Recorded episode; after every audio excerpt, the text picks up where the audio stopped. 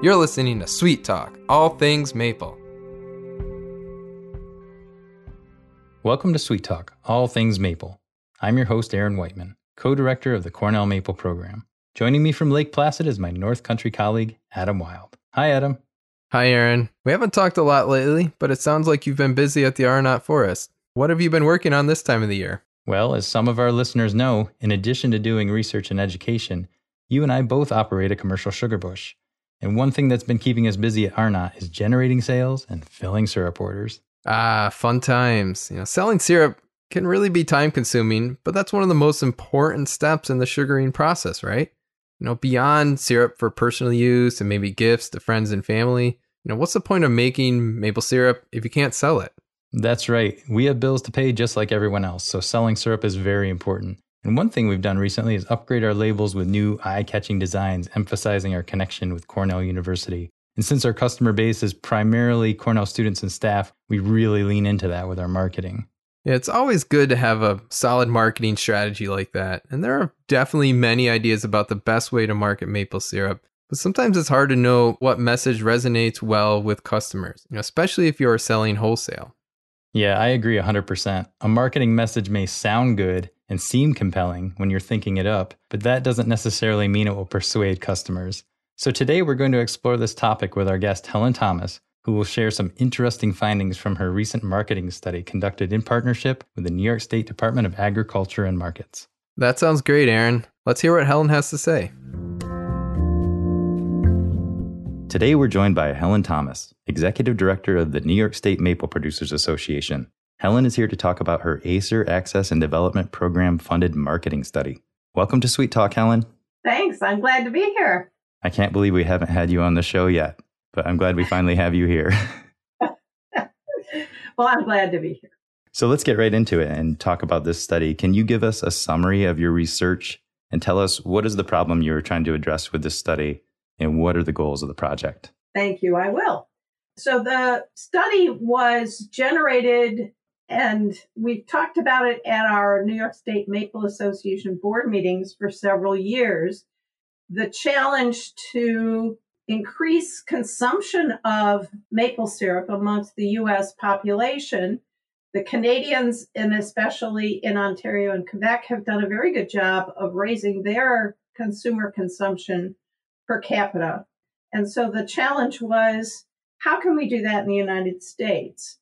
And I know that we all feel very much that we're maple producers and we understand our trees and we understand production we don't necessarily understand the consumer and what the consumer is looking for. Mm-hmm. So the the goal of this project was to research what the United States consumer, the average consumer, understood about maple syrup, what motivated them to purchase it, and what were the challenges uh, getting them to understand what maple syrup was and purchase it, and then the last part of the project is to develop and uh, some templates for tools that will help us as maple producers market our maple syrup. That was basically the summary of the project. Yeah, that's a pretty ambitious undertaking. And as you pointed out, that's an area where we need to strengthen our understanding for sure as an industry. I'm going to pick out a few of these findings to talk about in more detail. And one thing that comes up a lot is this persistent problem of consumer confusion about real versus imitation maple syrup. And I think the number was something like 15% of consumers can correctly distinguish between the two. So is this just an intractable problem, or are there new strategies we can try to improve that number? I don't believe it's an intractable problem. It was certainly a worse number than I was hoping. I knew the percentage would be high, that there were people that would confuse table syrup with pure maple syrup. I was a little disappointed. It was 15% of the population can identify reliably pure maple syrup. I don't believe it's intractable. The research that we did once we knew that that was the statistic was to try out models of what message could we give people, the consumer, that would teach them about what pure maple syrup was and how to distinguish the difference. And certainly, we will never reach all of the population. That's certainly not a goal.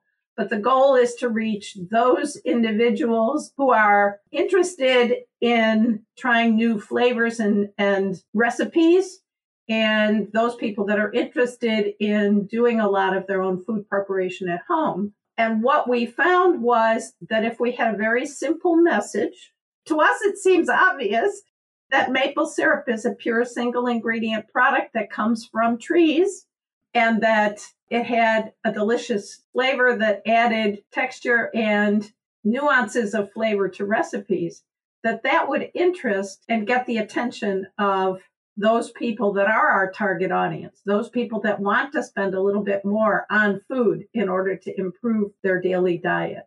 So, dialing that message in by focusing on a target audience and incorporating that message of versatility of use, you think is the key to helping people start to distinguish between real versus imitation? That is certainly what the focus groups and the research that this study paid for found. I should point out that we focused very much on younger people. We knew that people my age are much more familiar with maple syrup. So we were focused much more on young families and basically the age group from say 25 to 50 to find out what would attract them. And based on that audience, the message of single ingredient pure from a tree, from nature, and versatility for use did interest those people that, that were perhaps not familiar with the fact that there was a difference between table syrup and pure maple syrup, and they were interested in trying it. Oh, that's interesting. And perhaps something that we're seeing here is this generational detachment from the tradition of maple sugaring that happened when production dropped off in the 60s, 70s, and 80s. But now we're back in an era where maple syrup production is up. Maybe that trend will reverse just based on the fact that there are more maple producers out there. Well, it certainly will help in the Northeast. And our study did show there was more familiarity in the Northeast United States. There was one pocket in Seattle, Washington, that also was familiar. And we discovered that's because the Canadians have done a very good job of getting maple syrup out in the ski areas north of Seattle in British Columbia. But hmm. um, be that as it may, the idea would certainly be that we have more production now. I mean, that's part of our concern. Production figures have what? Quadrupled in the last 25 years. So reaching those individuals that are not familiar at all because they didn't grow up in a maple producing region or didn't have a family member that made maple syrup is definitely something that we can reach out and start doing. Right. Yeah, certainly the just the familiarity with the product will help. And one thing that I thought was noteworthy in the study, and if I read between the lines correctly, because I don't think it was directly stated this way, was that consumers don't respond well to being scolded for buying imitation syrup. I wonder if you can talk about that or how we could maybe approach that differently. Well, one of the, that was certainly one of the things I asked the marketing agency to test. What messages worked and what messages didn't? Did pointing out that when you were buying table syrup that you were buying something fake, was that something people received well? And we found very much, and I listened to some of the focus groups. I should stop for a minute and say we did live focus groups in six cities around the United States, and there were two focus groups in each city. So there was probably a total of 100 people that actually spent an hour and a half each talking with the researchers about their thoughts about maple syrup. And it came across very loud and clear that people, when they eat, are doing it for pleasure. When they shop, they're enjoying trying things out and they don't want to be made to feel as though they've done something stupid or wrong. So pointing out that maple syrup is the real thing and something else is fake only makes them feel defensive about the fact that they were doing something not ideal. There's some corollary research that's been done recently with Christmas trees and also with milk, where some marketing campaigns that did try and point out real versus fake had negative effects on purchasing instead of positive effects. So it's very clear from the results of all of those studies that the consumer doesn't have to buy maple syrup. And if we want them to try it, we have to make it a fun, interesting, attractive thing to do, not to not to chastise them. Yeah, I think one of the reasons this is so important is because as maple producers, we have this, I guess it's kind of a special place in agriculture because it's so steeped in tradition and we have this strong culture. And I can understand feeling indignant when a consumer picks whatever imitation syrup on the shelf instead of our real maple syrup after all the effort we put into mm. making it and all the virtues we perceive it to have. But as you found, like you said, consumers have no skin in the game. They're under no obligation to stroke our maple egos or whatever. I mean, they're there to buy something because they'll enjoy consuming it. So our job is to convince them that the product we're offering is worth the money, right? Right, exactly. And and an interesting corollary to that avenue was that people tend to purchase groceries by habit. So I think it's very important for us to be aware of the fact that if children are served syrup, not real maple syrup, they learn to appreciate the texture and the color and the thickness and the flavor of table syrup. And if we try and introduce them to pure maple syrup, you're going to get some resistance from them because it's not what they're used to. And we have to be cognizant of that. Of course, the corollary is we've got to get more young people to eat it when they're kids. And that's why we were targeting families to see if we could figure out how to get families to purchase maple syrup. Yeah, that's really interesting. Getting getting the consumer awareness started early mm-hmm. for sure and ingraining those habits into into consumers. On that same line of messages that don't work though, it sounded like there's a lot of consumer skepticism around health claims around maple syrup. And there's been this effort to persuade consumers that maple syrup is a healthier sweetener. If I put myself kind of objectively in the place of a consumer and think about that, I can see why there might be pushback against that. You know, if someone's offering me essentially a bottle of sugar and saying, it's okay, it's healthy because it comes from a tree. Well, I might think, well, cane sugar comes from a plant. So does high fructose corn syrup, and it's all sugar. Why should I be persuaded by that? And it sounds like consumers aren't persuaded by that. Is that right? That is so true. It may work for somebody who's also already a maple syrup user to feel good about the fact that they're getting at least something beneficial from it. But for those consumers that were not already users of maple syrup, again, I listened to the focus groups and it was everything from don't try and tell me that it's a sugar. Sugar is sugar. That was that was one comment. To after all the health claims that have been made by everything from blueberries to kale to you name it, everybody's trying to convince us that theirs is the healthiest. And until there's 20 years of scientific study that proves that it makes a difference in my health, I really am not going to listen to that. So there was just very much a pushback claiming that a food is healthy for you didn't resonate with the consumer. And we have to be very careful because as far as the Food and Drug Administration is concerned, we do not have levels of nutrient enough to be claiming that we are healthy. Yeah, and I guess that's where things get a little muddy is because if you look at the nuances of this and say, okay, if you're a consumer, and you have a choice between high fructose corn syrup, for example, and maple syrup, maple does compare favorably because it does have trace minerals, it has polyphenols, antioxidants, things like that. But as you're saying, maybe those don't rise to the level where we can, of scientific validation, where we can make those claims. And also, is that too complex of a message to try to convey to consumers to say, well, you know, if you're going to pick a sugar, you know, look at these trace minerals and things like that. Maybe maple syrup is better for you. Is that just too nuanced, do you think? Or, or did this study not look at that? The study didn't, but, you know, I can only offer that personally listening to people, that was, that was much too nuanced for a consumer that's not already a maple syrup user.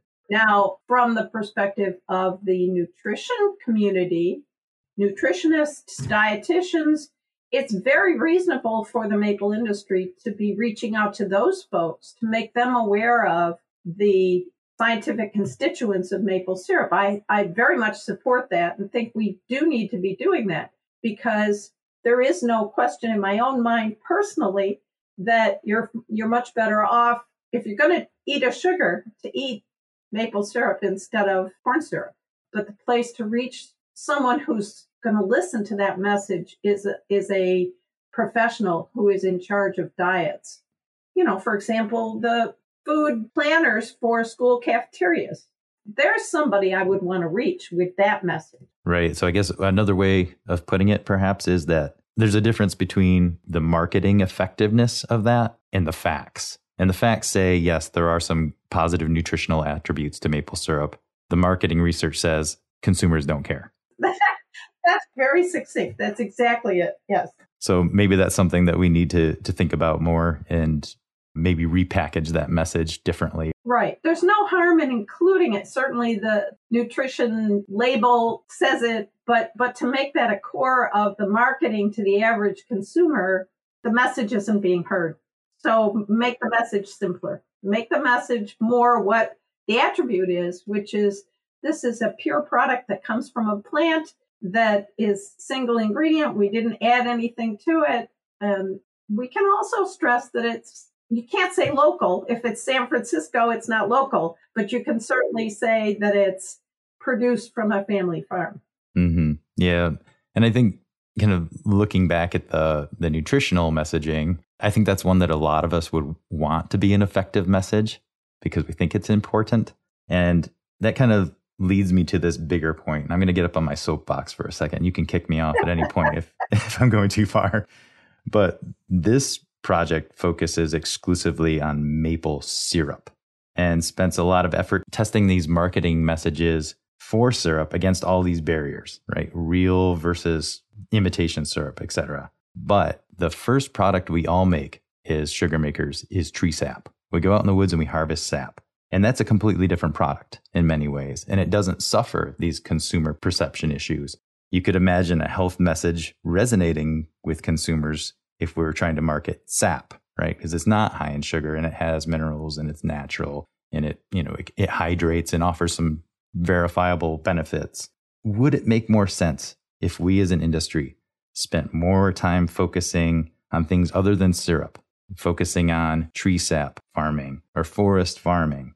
I guess, or put it differently, would broader consumer awareness around the source crop for syrup help change consumer perception? Well, that's where I can't give you any scientific answer because our research didn't cover that. I like the idea. I have tried to use that in some of what I've done personally for my own farm. And the difficulty I hit was, believe it or not, the word sap has some negative connotations just because, you know, the English language has many different meanings. But that would certainly go along with what part of our research found, which was the consumer responded best to messaging from the actual producer. So if, for example, one of our members has an online web store, the best thing they could do would be to put a short video of themselves in the woods talking about what they do. That was the single highest ranking message delivery of all of the kinds of spokespeople. Better than chefs, better than celebrities. The farmer out doing his farming was the one the consumers believed the most. Yeah, and I guess that's interesting from the perspective of, you know, when I look at it and say, we're asking consumers to distinguish on the store shelf between these substances that look and taste very similar. And that's the point where we're trying to differentiate ourselves from imitation syrup. Well, they're pretty similar at that point. But if we go back to the source and compare a sugarcane field with machinery driving over the cane and smashing it and all that to a forest in winter with the birds chirping in the trees, those are two very different systems for producing the food. So it, it, seems like differentiation is easier at that point. And maybe, like you said, it sounds like that's a good point to do it is by encouraging maple producers to introduce themselves along with their product so people can see this is where it came from. It came from so and so's maple farm. We went out in the woods and we gathered this sap. Definitely. In addition to showing a woods in the wintertime with snow on the ground and you're out tapping, the other message that would certainly resonate, and in fact, we've already started discussions at the international level about how to define sustainability consumers are very interested in making sure that their products that they purchase have been produced in a sustainable way.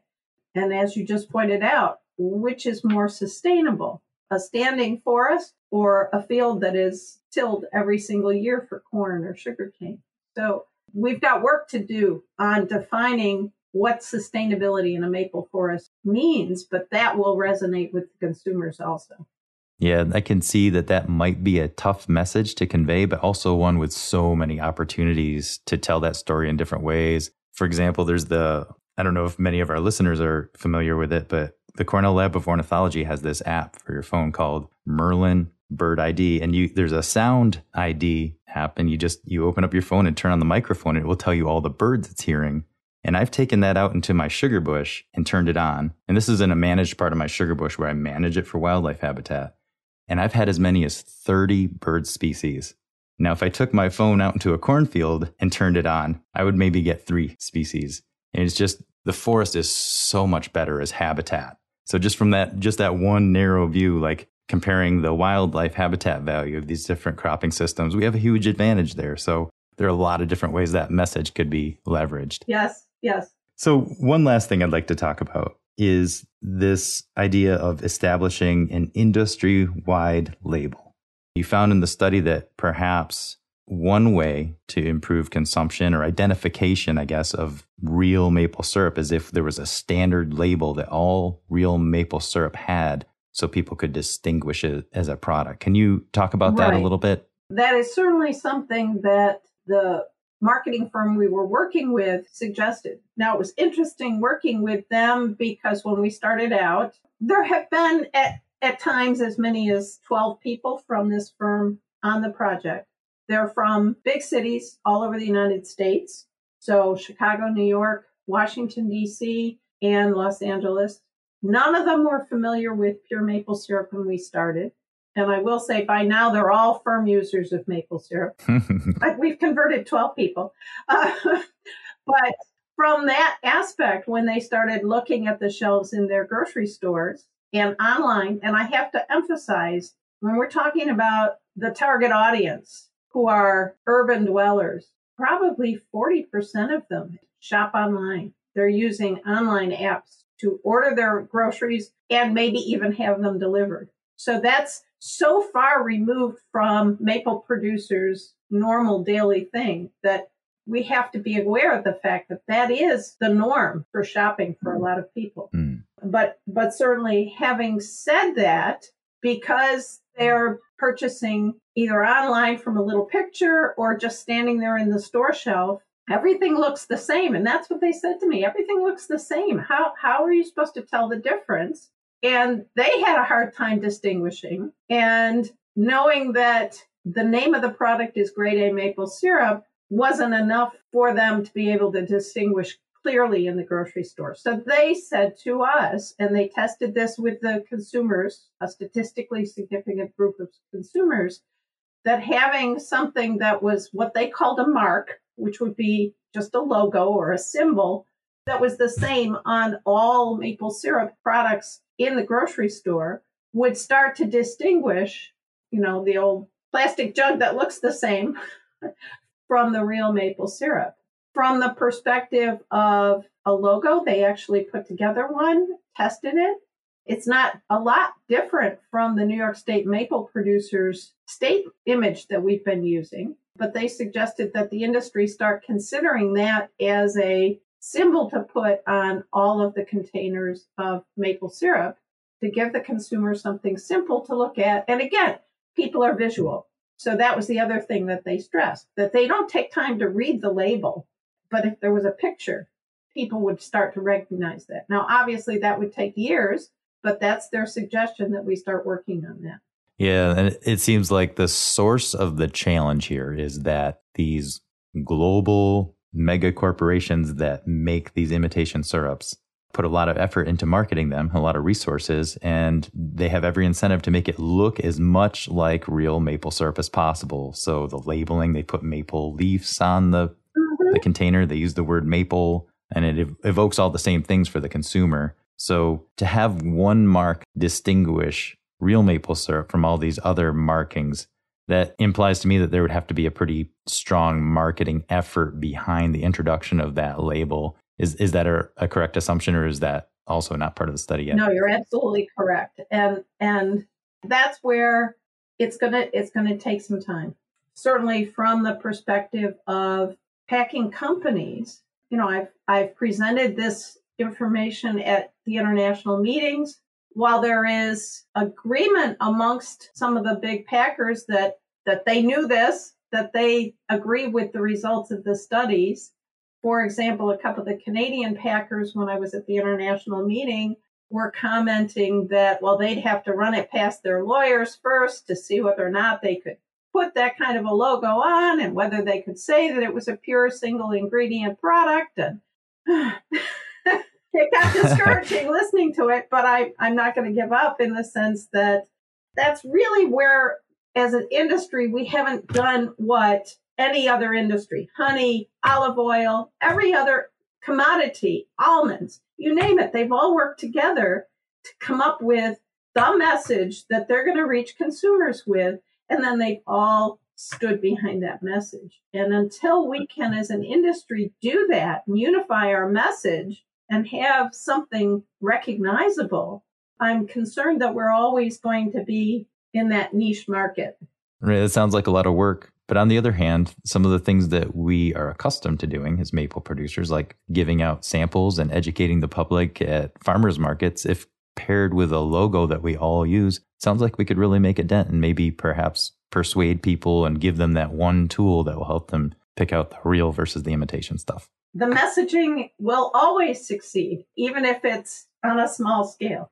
And remember, people want to hear from the person who's making their food. They really are interested in what goes into making that food and the person who's doing it for them. So, yeah, if you're at a farmer's market or if you get time at your local grocery store to hand out samples, to interact with the customers and show them pictures of what you do is is invaluable. Yeah, that's that's great advice. And this marketing study certainly gives maple producers some good tools to use or some good information to inform their marketing efforts. So thanks so much for doing this study. I really appreciate you coming on the show today and explaining it to us. Well, thanks for having me. And I want to mention that there is a page on the New York State Maple website that has the detailed research reports. I continue to add to it and the last piece that will be coming out is a toolkit, which has all sorts of suggestions for maple producers on how to implement some of the marketing suggestions that have come out of it, including sample Facebook topics and other methods to reach consumers. So it's it's certainly something we want to see happen all over the United States, but you can start implementing it in your own local market. Well, that sounds great. What what's the website for our listeners if they want to visit that? Our website is nysmaple.com and it is on our sugar makers page. So the actual URL is sugarmakers.nysmaple.com forward slash Acer market research results.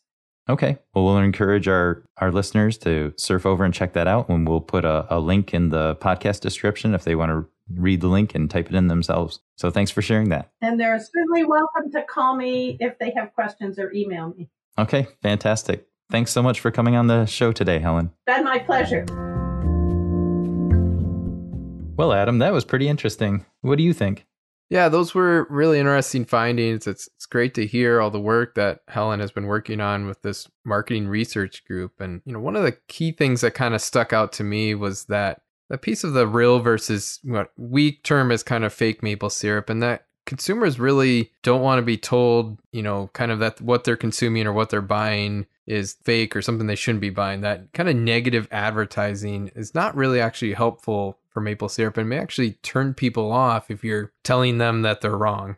Yeah, there's so much that's positive and exciting about maple that we really don't need that negative tactic of shaming people for using imitation syrup.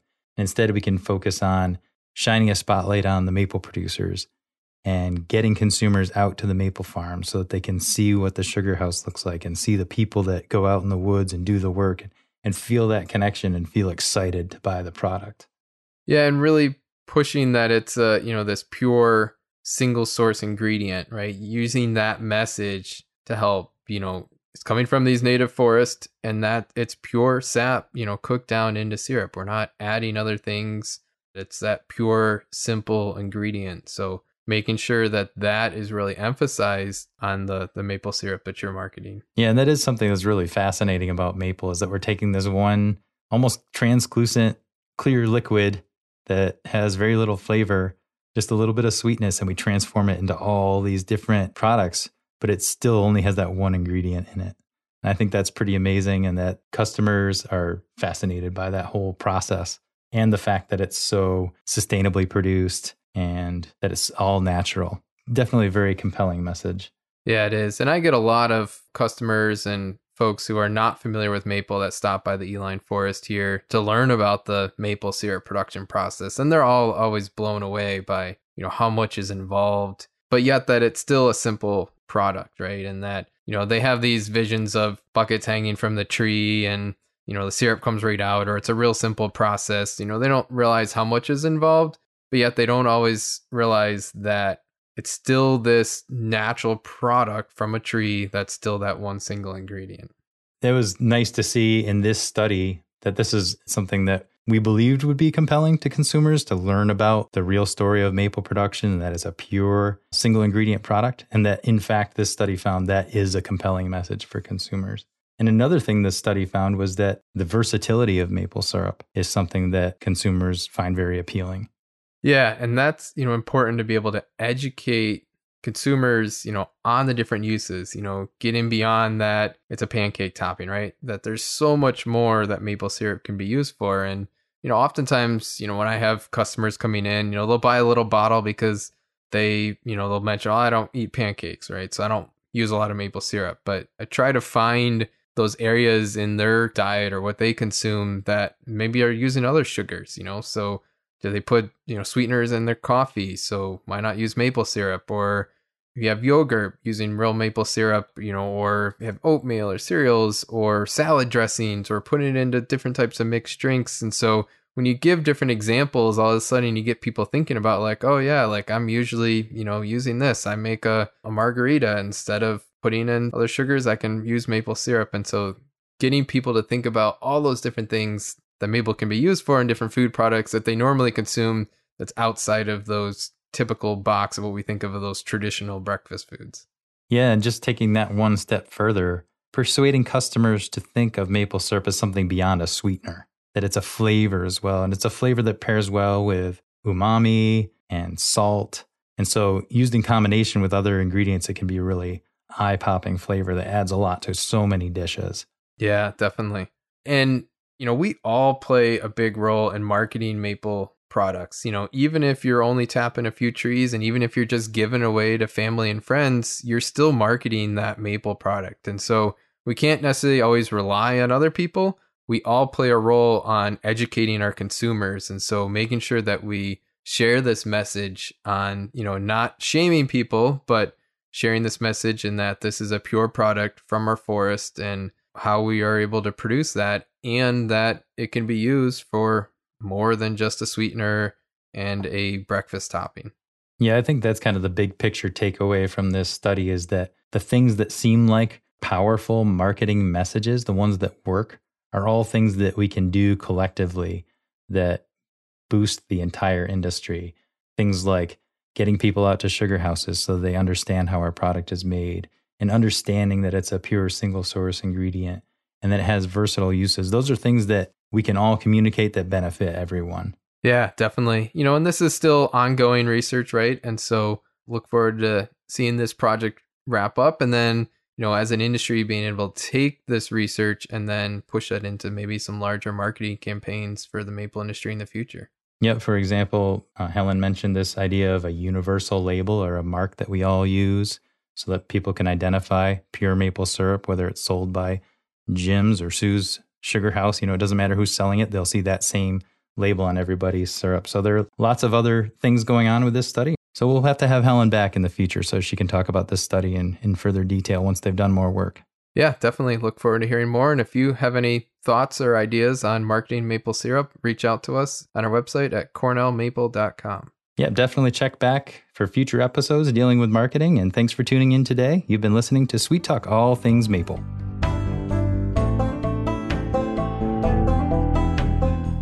Thank you for joining us for Sweet Talk, All Things Maple with Aaron and Adam. Sweet Talk is produced by the Cornell Maple Program and is made possible from funding from the USDA National Institute of Food and Agriculture. All music was obtained from Blue Dot Sessions. For more information on all things maple, visit cornellmaple.com. Join us next time for more Maple Sweet Talk. Have a sweet day.